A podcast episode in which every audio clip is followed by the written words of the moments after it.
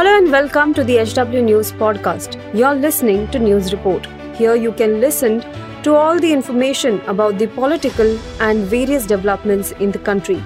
Follow this podcast now to stay updated. At HW News, we have been delivering news that matters to you. Our goal is to present you with information that stimulates conversations around topics of larger public importance that are often lost in the noise of shrill prime-time cacophony.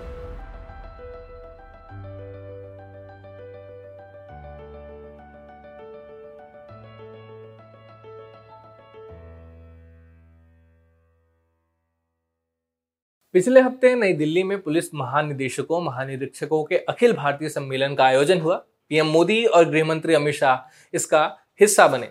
इस सम्मेलन में police अधिकारियों ने कुछ ऐसे reports और research papers रखे जिसके ज़रिए कई खुलासे हुए। ये खुलासे सरकार को असहज करते हुए दिखाई दे रहे हैं, क्योंकि सम्मेलन के वेबसाइट पर इससे जुड़े डॉक्यूमेंट्स मौजूद थे, जो अब हटा दिए गए हैं। जो खुलासे हैं इस, इसको लेकर के उसके बारे में बात करेंगे रिपोर्ट्स और रिसर्च पेपर्स के बारे में बात करेंगे इस वीडियो में। लेकिन उससे पहले आपसे अपील है कि इस वीडियो को ज़्यादा से ज़्यादा लाइक करें और इसे ज़्यादा से ज़्यादा लोगों के साथ में शेयर करें। अब वापस खबर पर आते हैं।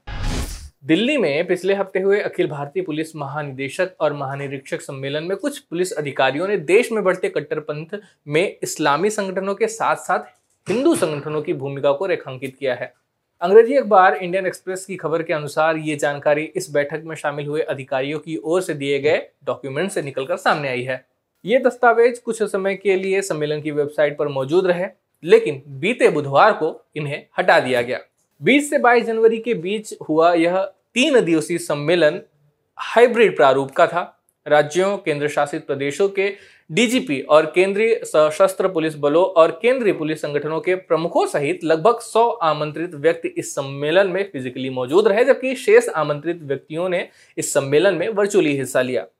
इस सम्मेलन के दौरान साइबर अपराध, पुलिस व्यवस्था में प्रौद्योगिकी, आतंकवाद का मुकाबला करने में आने वाली चुनौतियों, वामपंथी उग्रवाद, क्षमता निर्माण, जेल सुधार सहित कई मुद्दों पर चर्चा हुई।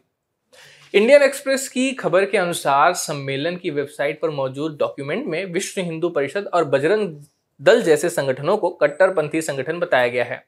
एक अन्य दस्तावेज़ में कहा गया है कि बाबरी मस्जिद विध्वंस, हिंदू राष्ट्रवाद में बढ़ोतरी, गौमांस को लेकर होती हत्याएँ और घर वापसी आंदोलन आदि युवाओं को कट्टर बनाने के लिए ब्रीडिंग ग्राउंड के रूप में इस्तेमाल किए जा रहे हैं। इन बिंदुओं को इस्लामिक कट्टरपंथ और पॉपुलर फ्रंट ऑफ़ इंडिया जैसे संगठनों की विचारधारा का सामना करने के लिए ज़रूरी उपाय तलाशने की पृष्ठभूमि में उठाया गया था। कई अधिकारियों का यह भी मानना था कि मुसलमानों को कट्टर बनने से रोकने के लिए राज्य व्यवस्था में उन्हें ज़्यादा प्रतिनिधित्व देने के साथ साथ आरक्षण दिया जाना चाहिए। एसीपी रैंक के एक अधिकारी की ओर से पेश किए गए पेपर में लिखा है कि अति दक्षिणपंथी व्यक्तियों या संगठनों का देश को लेकर एक बेहद ही स्वेच्छाचारी विचार है, जिसमें राष्ट्र और उसमें रहने वाले लोग मूल रूप से पहचान के स्तर पर एक ही हैं और उन्हें एक इकाई में समाहित हो जाना चाहिए।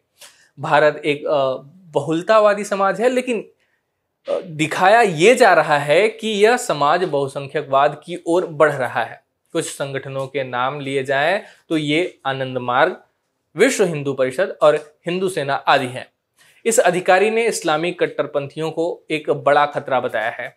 इस अधिकारी ने अपने पेपर में लिखा है कि इस्लामी विचार मूल रूप से दुनिया को दो भागों में बांटता है, जिनमें से एक तरफ़ मुसलमान समुदाय है और दूसरी तरफ़ शेष दुनिया है। इसी सोच को रखने वालों के उदाहरण के तौर पर पीएफआई और उससे जुड़े संगठन, दावत इस्लामी, तोहीद केरला, नदवातुल मुजाहिदीन आदि हैं। दो दिन पहले हमने सम्मेलन से जुड़ी एक और खबर आपको दिखाई थी। इसी सम्मेलन में लद्दाख के एक वरिष्ठ पुलिस अधिकारी पीडी नित्या ने एक रिपोर्ट में कहा था कि वर्तमान में काराकोरम दर्रे से चुमूर तक पैंसठ पेट्रोलिंग पॉइंट्स, यानी कि जो गश्त है, बिंदु हैं, वो हैं, जिनमें से आईएसएफ, यानी भारतीय सुरक्षा बल द्वारा नियमित रूप से गश्त किया जाना है।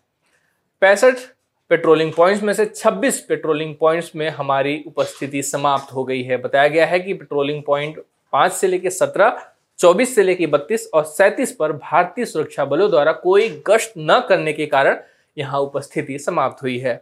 इस रिपोर्ट में आगे यह भी कहा गया है कि बाद में चीन हमें इस तथ्य को स्वीकार करने के लिए मजबूर करेगा कि इन क्षेत्रों में लंबे समय से भारतीय सुरक्षा बल या भारतीय नागरिकों की उपस्थिति नहीं देखी गई है और चीनी इस क्षेत्र में मौजूद थे।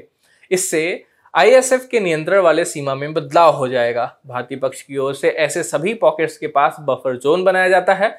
अंततः भारत का इन क्षेत्रों पर नियंत्रण समाप्त हो जाएगा।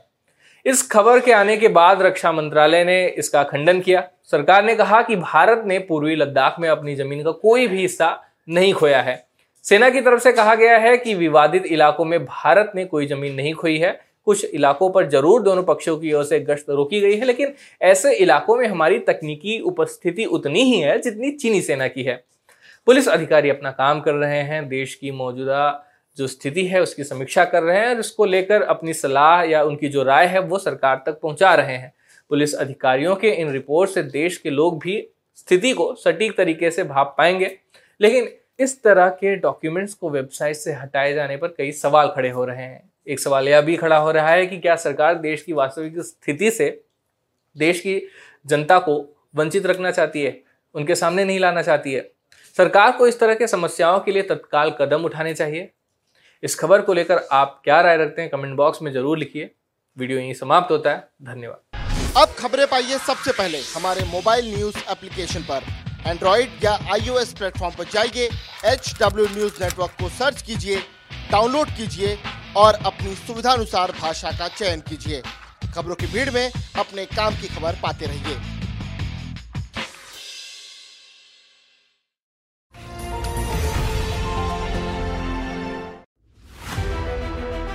If you like this episode, please rate us with 5 stars right now. HW News podcasts are available on BingePods and all other audio platforms. Also, don't miss to check out editorial with Sujit Nair from the House of HW News podcast and we are sure you will love it too.